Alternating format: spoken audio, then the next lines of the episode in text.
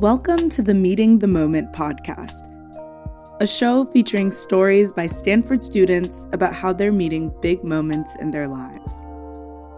All of the students featured are fellows in the Office of Religious and Spiritual Life at Stanford.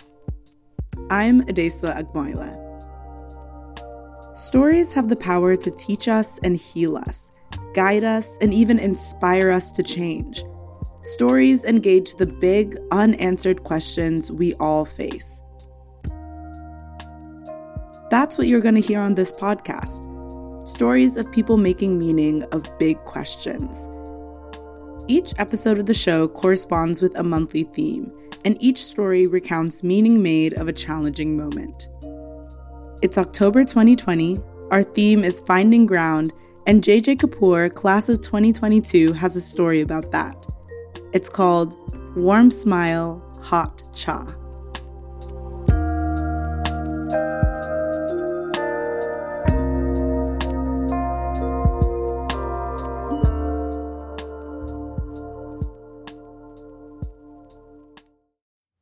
As a little boy, Fridays are my favorite night of the week.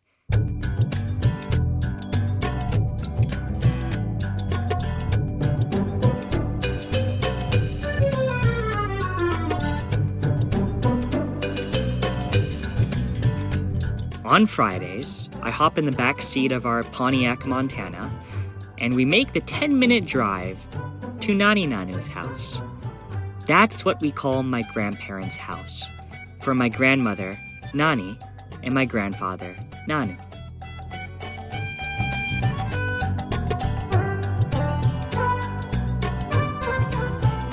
As an only child, life with mummy and papa is quiet. But Nani Nanu's house is full of noise, controlled chaos. I relish it.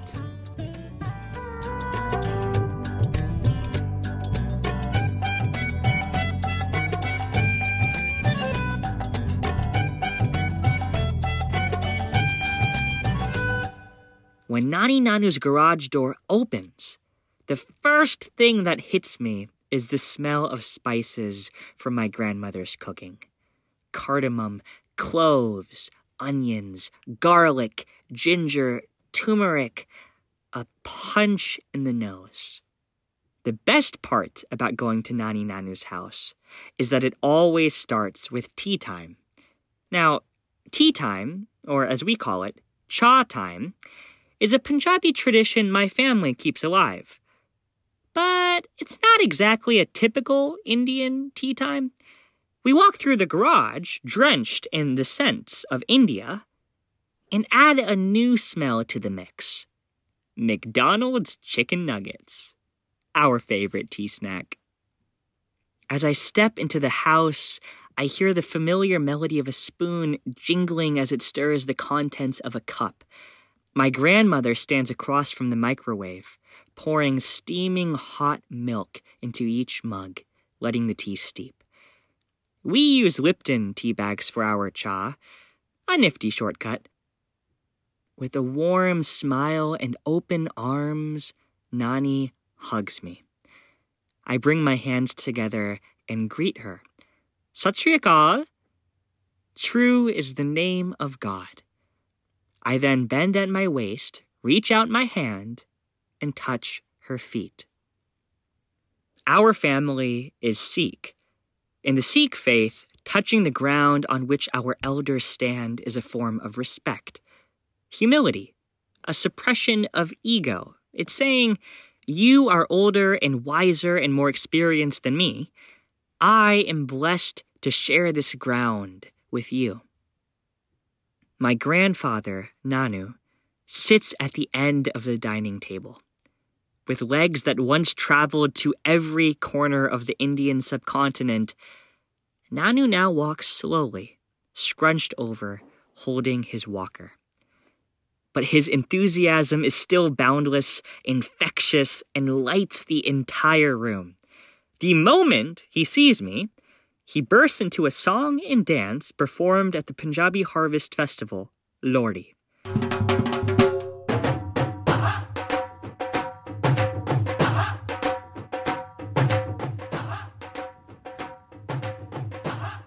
ओ सुंदर मुंदड़िए तेरा कौन बेचारा डल्ली पट्टी वाला डल्ली दीवियाई शेर शक्कड़ पाई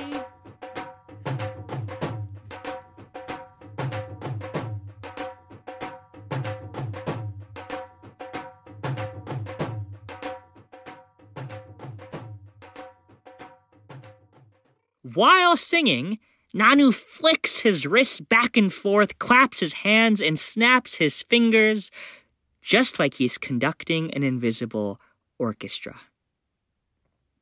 As I dance with Nanu, Mummy sticks the now lukewarm chicken nuggets in the toaster oven. Nani adds honey to the cha for everyone except me. I take sugar in my tea, and Papa helps lay the table. When Papa makes a mistake in the kitchen, or as he says, when the curry hits the fan, Mummy will make sure he knows it. You've put too much milk in my cha. My father sighs. Twenty years have gone by, my dear, and I still can't make a cup of tea for you. But Nanu's cha is just right. A few sips are all it takes to transform his boundless enthusiasm into a stream of calm, like the five rivers flowing into Punjab. For Nanu, tea time is story time. My grandfather whispers in my ear, Jivanjot, I want to tell you this story in private. I follow Nanu to his bedroom. While he slowly climbs into the bed, I fold his walker and place it neatly by his nightstand, and I lay down next to him. As conversations cackle from outside the quiet, serene bedroom, Nanu begins a story I've heard a hundred times. But somehow, this story never gets old. It's the story of how my grandfather helped people find their footing, even when he didn't have his. It's a story that starts in the golden land of Punjab.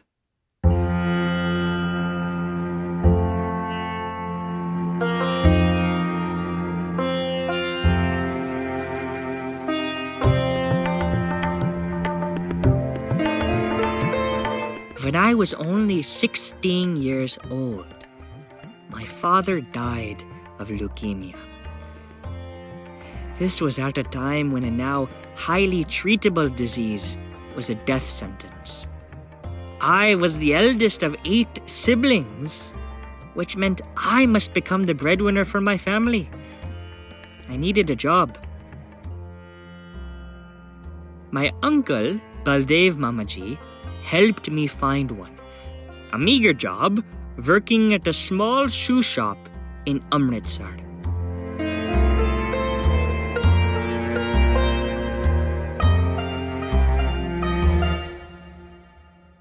Sitting by my side, Nanu dunks his chicken nugget in a heap full of ketchup, takes a bite, and continues his story. When I went to shoe shops, the workers didn't care about the customers. They cared only about the money in their pocket. But I saw it differently. Every soul who walked into my shop was God sent, never a stranger. I made sure to treat everyone with a warm smile and a hot cup of cha. After a customer found a pair of shoes they liked, I carefully placed their foot inside each one. I was not satisfied until a cap-toed Oxford fit as perfectly as Cinderella's glass slipper. Nanu's care paid off. Over 25 years, he went from a rank and file employee in one small shoe store to managing dozens of stores across northern India. Nanu rose to one of the highest positions in the Corona Shoe Company. But then, on October 31st, 1984, my grandfather lost his footing.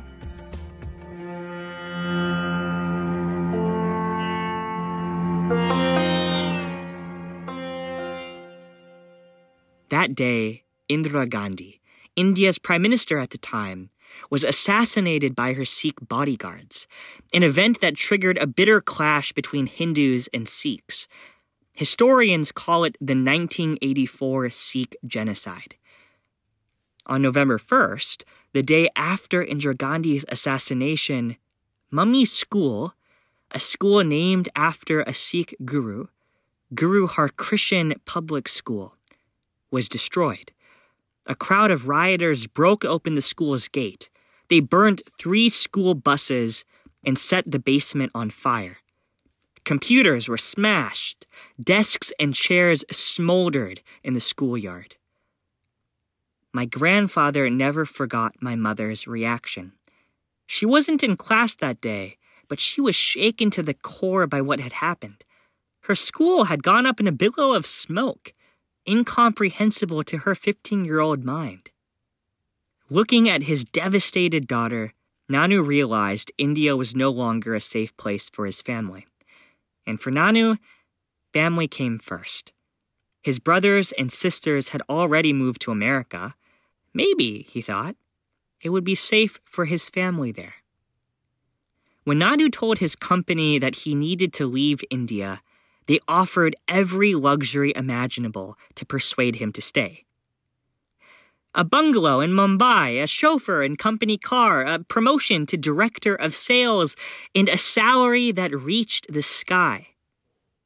Nanu then had to make one of the most difficult decisions of his life to walk away from all the accolades he could have ever asked for, to step into thin air. At this point in the story, my grandfather recalls his first impressions of California.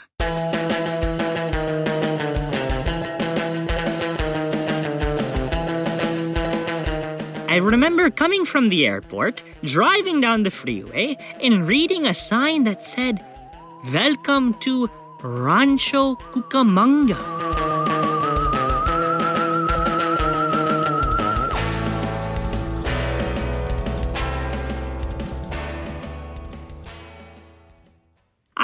People, What is Rancho Cucamonga? They told me it is the ranch of the cockroach. Who the bloody hell wants to live in the cockroach?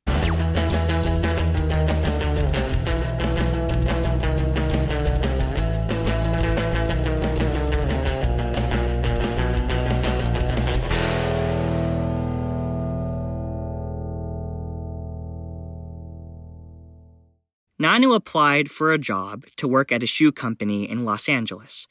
He had over 25 years of experience working in the shoe industry, and naturally, he thought he'd be a shoe in. But when he went for the interview, already in his late 50s, they said he was simply too old. They also said his turban and beard were unprofessional, too un American. If he wanted to work for the company, he needed to look the part. Unwind the turban, shave the beard, then maybe they could hire him. Nanu refused. His turban was his crown. His long hair was a gift from God. To keep his roots alive, Nanu realized he would have to start from scratch. With shoes ruled out, Nanu decided to focus on another garment clothes. Nanu partnered with Lan, a hard-working Korean man, and they started a dry cleaning business. Nanu and Lan spoke different languages and came from very different places, but they shared one thing. They both needed to make it in America. That was their common ground. Just as in his early days of the shoe shop in India, where he took loving care of his customers, now in America, Nanu personally picked up and delivered his customers' clothes at their home free of charge. People thought I was crazy. They said, Oh man, what are you doing delivering people's clothes to their houses? You won't make a dime. What those people didn't understand was how to build a customer base. For Nanu, making a sale was temporary, but making a friend was lifelong.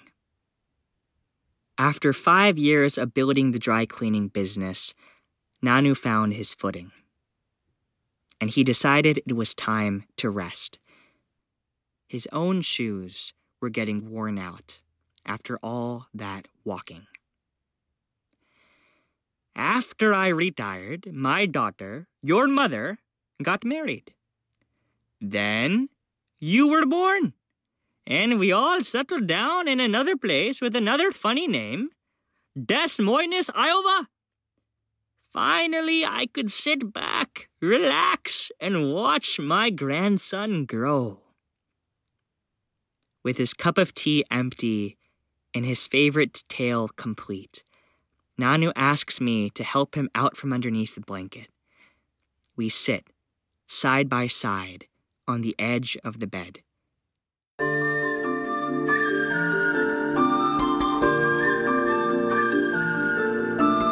Nanu reaches over to his nightstand, opens the topmost drawer, and pulls out a gold watch. I bet it was shiny at one point, but now it's dusty and has lost its luster. Nanu turns over the watch, revealing an inscription Corona Shoe Company Limited. A parting gift.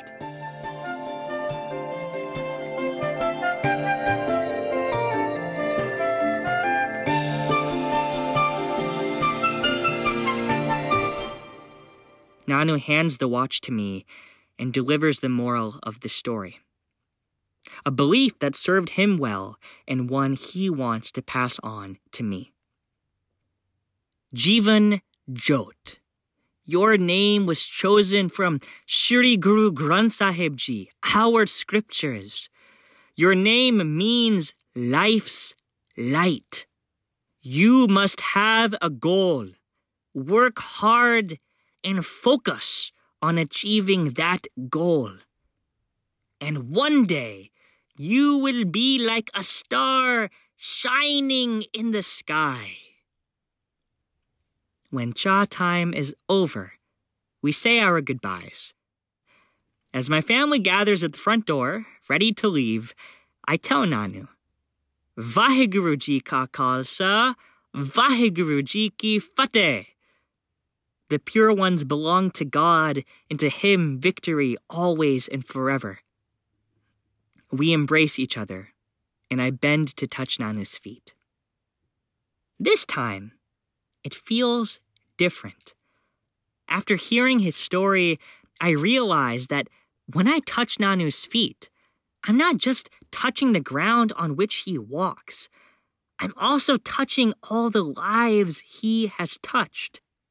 Just like a tent needs many anchors plunged deep into the soil to hold it down, humans need anchors too.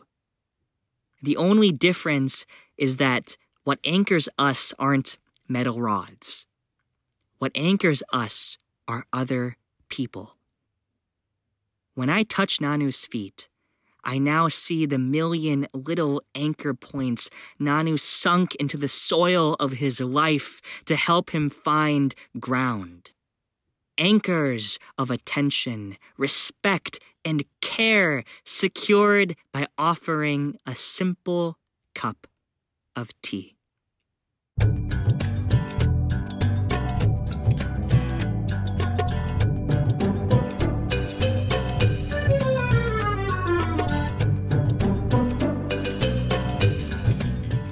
So, the next time you are feeling unstable or like you've lost your footing, make a cup of cha, pull up a chair, and invite someone to join you. Don't forget the chicken nuggets.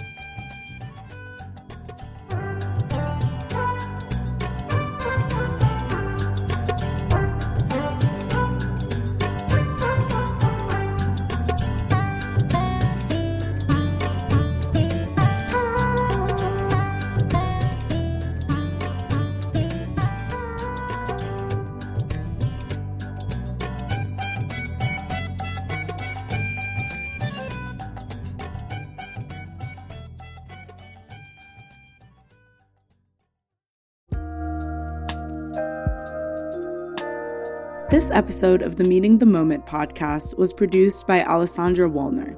Our music is by Lee Rosevere. The Meeting the Moment program and this podcast are hosted by the Office for Religious and Spiritual Life, or ORSL, in collaboration with the Stanford Storytelling Project and the LifeWorks program for integrative learning. Meeting the Moment, which grows out of ORSL's Rathbun program, includes a student fellowship, a one unit, community focused, repeatable course, monthly public programs, and a growing list of curated resources for the Stanford community.